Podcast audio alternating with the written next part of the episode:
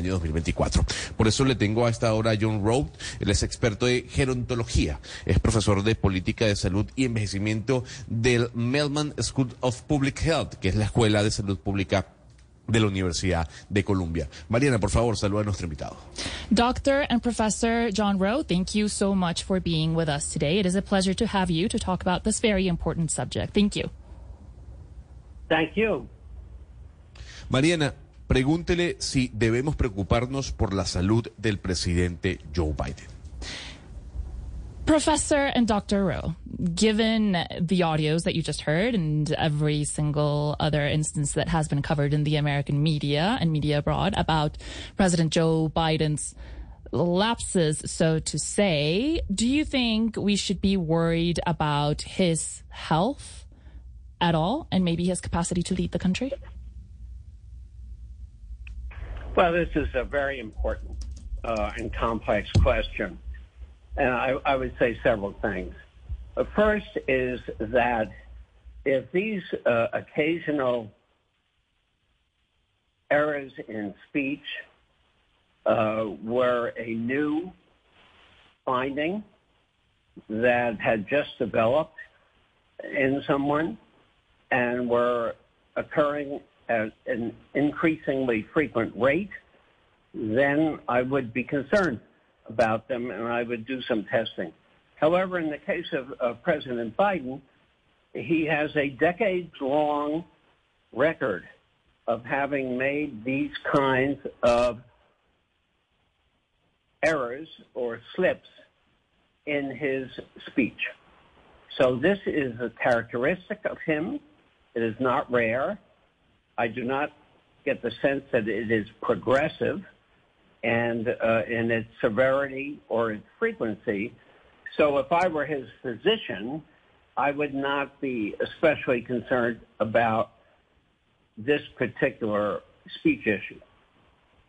Entonces, Gonzalo, lo que nos dice, y por favor, eh, muy atento a lo que le voy a decir, porque le sirve a usted esta respuesta, eh, es una pregunta muy importante, es compleja la respuesta, pero lo que usted tiene que entender es que sí, estos errores en su manera de hablar, estos lapsos, digamos, que tiene, fueran una cosa nueva que se empieza a desarrollar y que se que empiezan a ocurrir con mayor frecuencia, entonces él como médico, él es médico, tendría eh, fundamentos para preocuparse.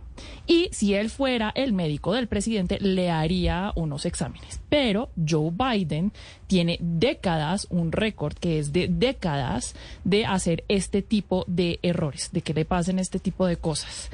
Entonces, esto es característico de Joe Biden y en su caso no es raro. Él no, nuestro médico, el señor que estamos entrevistando en este momento, profesor John Rowe, experto en gerontología, o sea, en vejez, no cree que esto es un tema progresivo que es severo en cuanto a la frecuencia. Entonces, que si él fuera el eh, médico del señor Biden, él no estaría particularmente preocupado.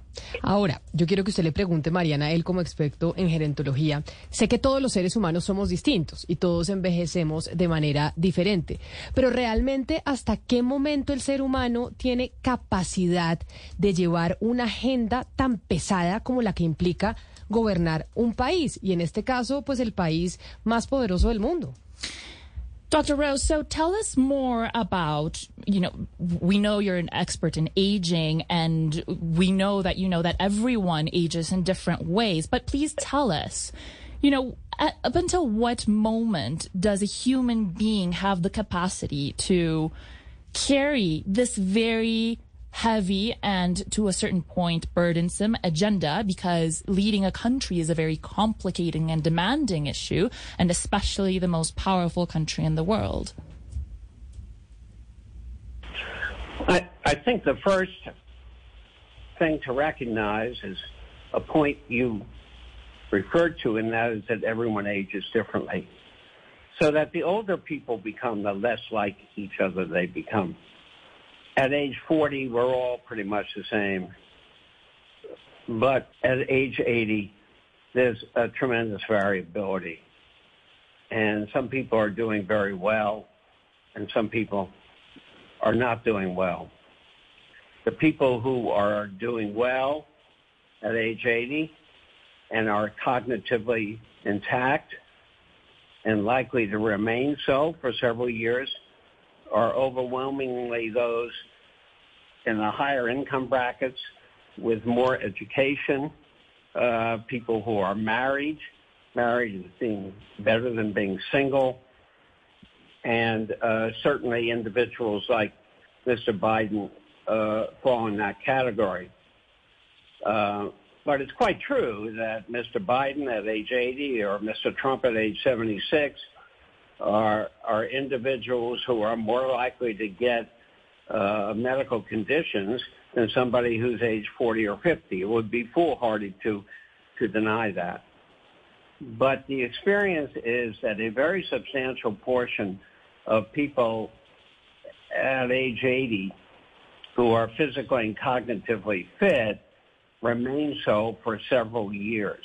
So age by itself is not a criterion for uh, being uh, not eligible uh, to serve. I, and I tell my pay, my medical students that if they were pre- to present a person to me who was 80 years old and had a history of a heart attack and maybe a back operation or arthritis, I could not tell them whether that man was in a nursing home or on the Supreme Court of the United States. Entonces, Camilo. Because that information, his age and his medical history by itself, do not give me enough information to tell me how he is functioning. Mm. I would also say that there have been reports that President Biden has stumbled on occasion going upstairs or downstairs onto an airplane, whatever. On occasion, I've seen reports of Mr. Trump also stumbling. And people say, look, he stumbled. He almost fell. He's not fit. And, and my response to that is that Franklin Delano Roosevelt, who's an extraordinarily important and successful president, couldn't walk. Mm. He was in a wheelchair. Sí. I see what Stumbling you're saying. does not disqualify you from being president of the United States. I see what you're saying. Eh, sí, Camila, qué, qué, lindo eso con lo que terminó, muy interesante. Pero bueno, le digo eh, lo que desde el principio lo que nos empezó a contar nuestro entrevistado. Él dice que, lo como usted dice, lo primero que hay que reconocer es que todos eh, llegamos a la vejez de maneras distintas. Todos envejecemos de manera distinta. A los 40 todos nos parecemos, ¿cierto? Prácticamente nuestras condiciones físicas, la, como nos vemos nuestros rasgos en la cara, si tenemos arrugas o no, todos más o menos nos parecemos. Pero a los 80, no. A los 80 sí somos muy distintos. A algunas personas les va muy, muy bien y a otras personas les va muy, muy mal. Las personas que tienen aproximadamente 80 años y están en buen estado, buen estado cognitivo y físico, es porque son personas, pues, usualmente que vienen eh, de... Eh, hogares privilegiados, son personas eh, relativamente ricas, con mucha educación, eh, y también personas que están casadas, por ejemplo. Si ah, usted, sí, ve, eso, sí, quería, sí. Eso, quería, eso quería que usted llegara a la traducción, porque él dice, las personas casadas o en pareja, sobre todo, o en pareja. Eh, envejecen mucho mejor. Pero ahí quiero que le pregunte, y una pregunta para una amiga, y es, ¿cómo hacemos entonces para ser del grupo de los ciudadanos que llegan a los 80 años y están como un lulo? Professor Rosso, tell us the big secret. How can we get to 80 and be really fit cognitively and physically? The, the most important aspect of becoming a healthy 80 year old is to be a healthy 60 year old.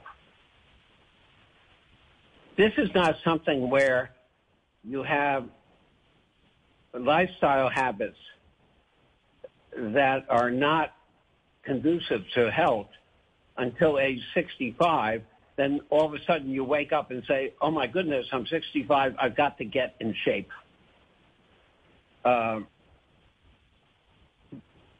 healthy old age is a byproduct of preventive health throughout adulthood, of, you know, not smoking, not being sedentary, getting exercise, not being obese, paying attention to medications. Um, and, and it's also on the non-medical side, very, very much a, a function of engagement. Engagement for me is the key. Connecting with people, having a purpose in life, and not just retiring and going to the golf course, with, and they do in the United States. I don't know about Colombia, but and and and, and just sitting back and relaxing. You you've got to engage. You that means you can work for pay. It means you can volunteer. Both of those things are good for your brain and good for your body. But I tell my medical students that if there is a man in that room that you're going to visit in a minute and he's 80 years old and you get to ask him one question, you are better off asking him how many friends and family he has connected with in the last week rather than whether he smokes cigarettes. Because it's the social connections that are better predictors of how well he's going to age. Pues dígale, Mariana, esta, eh, esta respuesta es fantástica, genial. eh, genial, y para que aprendamos todos en esta mesa de trabajo y los oyentes de cómo llegar a los 80 años eh, como un lulo, como Eso. decimos nosotros. Dígale al profesor que mil gracias por estar con nosotros, que qué placer haberlo escuchado. Professor Rowe, thank you so much for this very, very nice interview. We really enjoyed having you on our show. It's my pleasure. Thank you very much. Ojo a la mesa de trabajo y a los oyentes, que yo sé que estamos unos más lejos de los 60.